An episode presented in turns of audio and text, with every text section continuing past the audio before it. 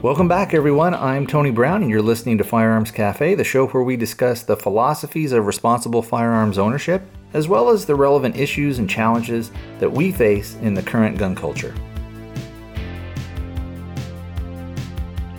Hey, everybody, what's going on? Today is Sunday. It's the fourth of November, two thousand eighteen. Let's go ahead and get our contact info posted, and then we'll jump in with the show. I have the voicemail, which is area code two zero six, seven four five, two seven three one. If you would prefer to send in an email or record your own audio, the place to send that is firearmscafe at protonmail dot com. All one word, firearmscafe at protonmail dot com.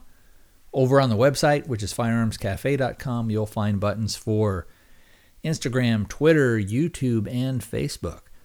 If you like the show and would consider supporting it financially, there is a donation button there as well. All right, I think that's kind of enough of that stuff. Let's go ahead and jump in with some feedback that we got from Jeff out in Dallas. And uh, it, it does kind of tie in with some of the stuff that I wanted to talk about.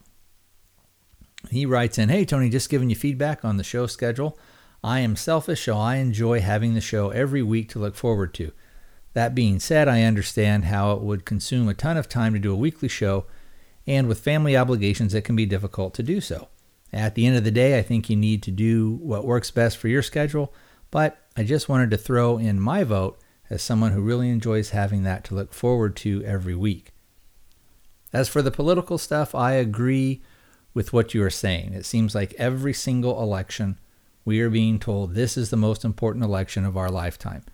As a libertarian slash ANCAP type, I'm not really convinced that my vote matters. Also, from a numerical standpoint, I have never voted in an election that was decided by one vote. That being said, I vote anyway. At this point, given that I think both parties sort of suck in different ways, I tend to vote for either the libertarian candidate or, if there is a liberal-leaning Republican, I vote that route. At least voting Libertarian in Texas preserves their ballot access, so it isn't completely wasted in that regard, and it is nice to say none of the above on many races. That being said, at this point, my wife and I are sort of enjoying laughing at the left lose their minds. So, just from an entertainment standpoint, we may be persuaded to vote R in the upcoming elections to watch them freak out if they don't get their blue wave. Sometimes you just have to sit back and laugh, given that our government pretty much seems to be a shit show. Anyway, take it easy." And that was Jeff in Dallas. All right, Jeff. Well, thanks for sending that in. I appreciate your voicing your opinion on kind of the schedule. Uh, I did write back to Jeff, but I'll tell you guys kind of what I told him is that this year is pretty much almost over. So what I will probably do is try to stick with that weekly schedule, at least for this year. And then we'll see kind of going forward in January, whether I'm going to go ahead and do that or not. One of the things that I want to do in December and maybe even part of this month is to get a bunch of shows sort of in the can for The Armed Ape. And because I'm doing primarily reviews or movie and movie reviews and things like that, those can be, for the most part, kind of like an evergreen type show. So it doesn't matter if I review a movie that came out in nineteen thirty-five. Two years from now, it'll still be kind of a valid thing. So a lot of times with this show, with Firearms Cafe, as opposed to The Armed Ape, a lot of the things that we talk about are kind of things that are going on now or things that may be coming up in the near future. So sometimes going back and listening to some of that stuff, Eh, you know, it, it, it can have its place, and it's kind of interesting to go back and listen and say, oh, this is kind of how I thought then. Uh, some of it, especially when we're talking about maybe philosophical points, those can sort of have a little bit of an evergreen feel to them as well. Uh, but let's talk about sort of the upcoming midterm elections. Now, today is the fourth, so come Tuesday, we'll have the results of a lot of the races. I don't say all of them because there's, I'm sure there's going to be several that are going to be hotly contested. And I think here in Arizona, we have a race between uh, Kyrsten Sinema and between Martha McSally. Sinema is a Democrat. McSally is a Republican. And I think, really, kind of had this been any other time in history, I think McSally probably would handily beat her. However, with Trump in the White House, he sort of kind of taints things a little bit, or maybe puts an element into the election that normally wouldn't be there. So you're going to have a lot of people that are going to vote against McSally who maybe wouldn't have. Uh, and I don't know if it'll be balanced out by people who say, well, I'm going to vote, you know, I'm a Trump supporter, so I'm going to vote Republican straight down the line, you know, no matter what, that type of thing. So it'll be interesting to see. I think that probably what will happen is I think McSally will probably win, but by a very narrow margin. Uh, it's it, on the polls, there's a couple out here that have McSally taking it, you know, and she's up by six points or something like that. I I really don't know what some of that stuff means, because I don't know, well, who are they talking to? How many people are in their sample? Are are sometimes people just saying, I'm going to vote for so-and-so, or I'm going to vote for this person uh, just to mess with stuff? You know, I, I don't know. Uh, but like I said, I do think that at least here in Arizona, we will probably have a thing where there's going to be recounts. And so we're not going to know maybe for another week or so uh, after this coming Tuesday. So we'll, and I, I do think we're going to see some of that stuff in other parts of the country as well. So again, it goes back to some of the stuff I've been talking about on the last couple of shows of what does that mean for us in gun world? And I think what that means for us is that if the Republicans can kind of maintain control, at least in the Senate, and even if it kind of goes a little wonky in the in the House, you know, there there may be some challenges we face. If they if they retain control in both, then I think we can kind of rest a little bit easier. However, there is a danger of uh, being complacent. So if, let's say, the Democrats take over the House, I think that will spur on some activism and spur on sort of the will to fight with people. If we step back from the gun stuff just a little bit, well, before we do that, I think if there are some tragedies that happen, and we'll, we'll talk about kind of what happened in Pittsburgh here in a little bit, but I think that if the Democrats are in the House, that they will be using that type of stuff to sort of further their political agenda. Uh, we've seen it in the past over and over again. So let's go ahead and step back a little bit from the gun issue, and let's talk about sort of politics in general. At first, I was thinking that, oh, if they do take over again, that they will throw out all these indictments, they'll do all this other stuff, there's going to be tons of investigations and blah, blah, blah, blah, blah. And we're going to hear mandate, mandate, mandate over and over and over. This is the will of the people, that type of stuff, which we will hear regardless. Well, which either party wins. Both, either party is going to say, if they win, this is the will of the people, this is a mandate, blah, blah, blah. We got to keep doing what we're going to do, or we got to look for these changes, you know, however it's going to be. And I used to think, well, if the Democrats win, they're going to sort of push forward and try and push forward with impeachment of Trump, with impeachment of Kavanaugh. And then I was of a different mind. I kind of thought, I thought about it a little bit more. And I thought, well, maybe they won't, because it might hurt them a little bit further down the road. And then I thought about it some more, and, I, and and with some of the stuff that I've seen lately, it seems like, and both sides do this, but it seems like it's more on the left, that they seem to, to be more willing to kind of pour gas on the fire.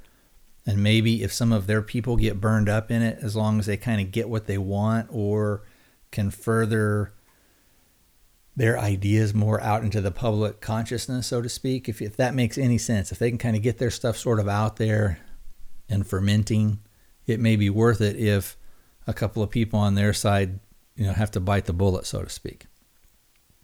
So I think that a lot of these politicians, and again, it's the same on the right and the left, but I see it more on the left. I think if they win, they will push for impeachment for Kavanaugh. They'll push for impeachment for Trump. Whether that would get up past the Senate, I, I doubt it.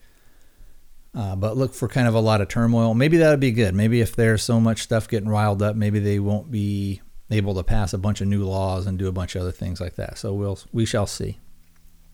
Uh, but anyway, one of the reasons why I thought maybe that they wouldn't push so hard is because it may come twenty twenty, it may actually work more in Trump's favor for him to get reelected.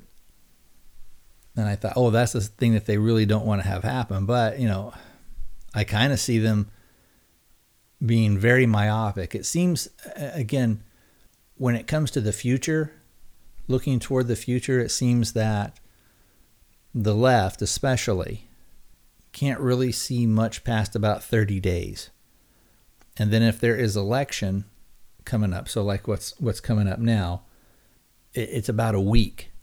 And so they think, well, if, if something happens in this week, everything else that happened before, it doesn't really matter. So, uh, you know, I don't know. It'll be very, very interesting to see what's going to happen. And uh, we'll just sort of, no matter what happens, we'll just sort of have to go forward in that. I've seen kind of things pop up here and there where it's funny when you look at stuff on Facebook or some of the social media things and you see kind of how histrionic people get, and on our side and the other side, you know, so on in Gun World and and other stuff as well. There was an article where there was uh, a couple of lawmakers somewhere, and I don't know where, I can't remember, I just, I just glanced at it, but they, they were basically wanting to say, hey, if you want to buy a gun, we're going to look at, you know, three years of your social Uh, your social media accounts, and then we're going to look a year at your um, search engine history, which is ridiculous. It'll it'll never ever ever pass. Uh, but but the idea that they're floating stuff out there, again, you have to look at it two ways: is do they really want something like that, or are they kind of playing up again to their base? And I think a lot of it just is they're playing up to their base. It's um. They don't really think that any of this stuff actually has any chance of passing. So uh, anyway, let's go ahead and let's talk a little bit about what happened in Pittsburgh with the deaths of the people in the synagogue, um, the guy who had attacked them basically for just for being Jewish. And, you know, you feel, and I feel terrible for those people, for their families. If I'm not Jewish, but if I was, you know, I would, I don't, I don't know how you can't have in the back of your mind, are there going to be other attacks? And if I go to synagogue, is that going to happen again? One thing that I have seen on, and one thing that I'm starting to see more of, is you're having more of the, some of the rabbis and some of the leaders in the Jewish community are coming forward and saying, well, we're going to be armed, or we're going to have maybe a guard here, or we're going to do this, or we're going to do that. And they at least seem to be willing to have more of a conversation, or maybe I should say that the conversation is starting to, at least as an outsider looking in, it seems like that conversation is starting to include more people, where before it was a little bit narrower in scope. But I, I'm I'm just glad that at least that sort of that uh, pool of people who are who are starting to think a little bit differently about, oh, you know, there there is a legitimate threat here. And so hopefully maybe they'll institute some changes. I know it won't go everywhere, but again, it's sort of it, it's very similar to school shootings, things like that, where once it becomes common knowledge that you're going to meet not only resistance, but armed resistance at these places, at schools, at churches, at synagogues, then those places are going to be very, very low on the on the, the list of places that are going to get attacked, because those people aren't, even if they're, you know, they've got some mental issues. We see it time and time again that they very carefully pick out where they want to make their attacks. Anyway, uh, like I said, I feel terrible for those guys. Hopefully, again, maybe more people will be brought into the conversation, and hopefully maybe more synagogues will start to have people that are armed. Hopefully they'll get some training and sort of have it that it's, it's kind of common knowledge. Uh, now in places like New York, places like San Francisco, or I guess I say California in general, Hawaii, places like that, it may be a thing where they have to hire maybe off-duty uh, police officers or something like that, or licensed security guards, that type of thing. So, you know, who knows? We'll kind of have to see on that. I am still kind of doing a little bit of a callback to last time. I am still of the mind of trying to get maybe some of my guns sold and kind of reduce my collection and kind of concentrate on a few things here and there. I'm also wanting to get my wife and daughter more into shooting. So, you know, I'm not going to have, well, I'm still going to have a twelve gauge shotgun and things like that. Uh, and like I said, I had thought about maybe selling my twenty gauge, but what I may do is turn that old hunting gun into uh, more of a home defense gun.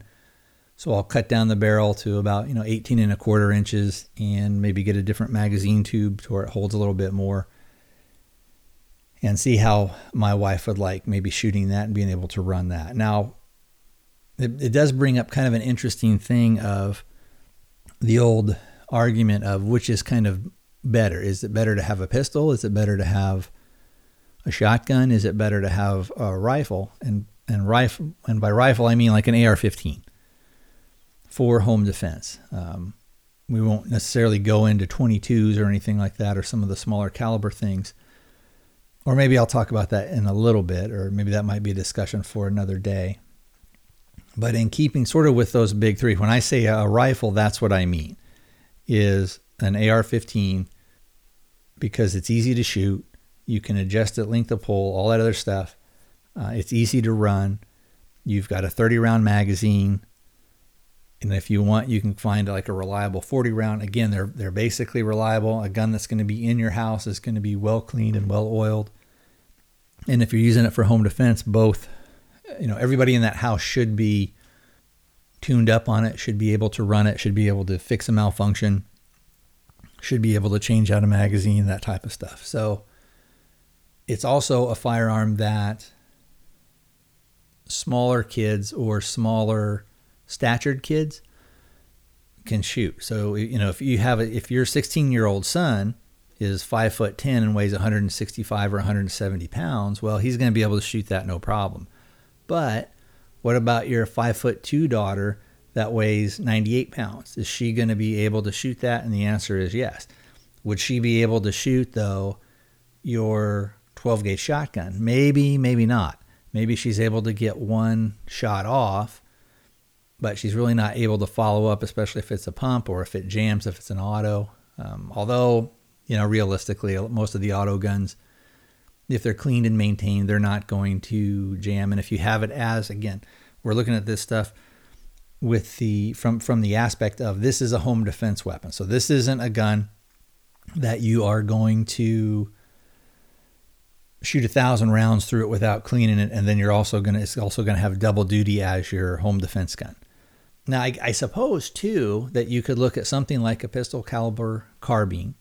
Uh, but again, that's probably going to be more along the lines of an A R fifteen type thing. Uh, so even, even in looking at the A R fifteen shooting five five six or two two three, as opposed to shooting one that's set up to shoot a pistol caliber, either a forty-five or a nine millimeter, they're basically going to kind of operate the same depending on what you've got. So we can kind of use those interchangeable. Uh, also, you can, uh, if you've got one that shoots Glock mags, uh, you're the same round count if you want. You can have the thirty round stick that you can put in there, easy to change, all that type of stuff. So let me know what you guys kind of think about some of that stuff. For me, I think if I had to rank them, I would probably rank the A R first, then I would go the handgun second, and then I would go the shotgun last. And the reason be, is for, for my ranking on that is I can move through the house if I have to. Look, if some if something goes down, I've got to get to my kid, uh, so I'm going to have to go through the house. And then you're and then what would The reality is if, if something, if, if I think something is, is going down, my wife and I are going to go to my daughter, and we're going to then kind of barricade ourselves in her room. And then we're not going to come out until the cops get there. So if I've got to go through the house, or if my daughter, let's say, had heard something and she came out and was running towards us, is it going to be better for me to have an A R or a shotgun or a pistol? You know, which one can I shoot if I've got one hand trying to get her behind me and I'm and I've only got one hand to manipulate the weapon? Am I better off am, am I better off having a, a pump shotgun, or am I better off having an A R fifteen that I can bring that thing up to my shoulder and I can hold it? It may be a little awkward, but I can hold it and I can still fire it because I've done it before. Or is it better off for me to have a pistol? Bang, bang, bang. So uh, let me know what you guys think. Let me know what you think is sort of the best situation. Again, if if uh, if my daughter was, let's say, in college and was out of the house and we hear something where it's not just the dog who's knocked over their dish or something like that, and but it's actually, you know, you hear the glass breaking, you hear the door getting kicked in, something like that, at that point, we are going to try and barricade into the, into stay in our bedroom. And then anybody that comes through will meet resistance. So, so I guess you could, you could let me know if, uh, as far as like which scenario or both scenarios, say like, okay, if it's just you guys, you and your wife, or you and your husband that are in there, what gun would you like to have? If you're going to be sort of staying in the bedroom, would you then maybe prefer a shotgun? Uh, or stay with the um, the handgun, or go with the, um, an A R fifteen, pistol caliber carbine, or, or rifle caliber, or rifle caliber, whichever. So anyway, kind of let, let's take a little bit of a different tack. I'd love to hear from you guys. So send that send that in to to me at uh, firearmscafe at protonmail dot com. I've got one last thing to talk about, and then I think we're going to draw the show to a close. I know it'll make the show a little bit shorter, but a lot of the stuff that I want to talk about and some of the stuff going forward, I kind of want to, it just, it's basically just speculation. So I kind of want to have more information, especially with the elections and what's going on and some of the challenges that we can face depending on how the election goes. So there was a story where the police got into a, a running gun battle, I think, with this guy, and initially ended up, and eventually ended up, there we go, uh, killing the guy. And I think some of the cops were received some injuries. I don't know if it was from maybe uh, fragments of glass or, or if any of them got shot, but I don't think any of them received anything that was life-threatening, which is good. But the interesting thing is where the weapons were stolen from. And there was, I believe it was D P S, which is like the state police, and it was one of the local, uh, one of the local towns, who the, the that were the police officers that were involved in the in the actual shooting. But it turns out that the guns were stolen from the sheriff's department. How they were stolen, I hadn't really been able to find out that stuff at the time that I was reading. It wasn't there. They were just basically saying it turned out, oh, the guns were reported as, as being stolen from uh, the sheriff's department. So, you know, a lot of times we hear that, well, you know, the average person, the average citizen isn't fit to have guns. They, you know, that's why they, they get stolen all the time, and they're used in crimes. And that's why only the police should have guns, or only government agencies should have guns. Well, again, they're staffed with people and they make mistakes. And so sometimes weapons that even go into the government hands can get stolen.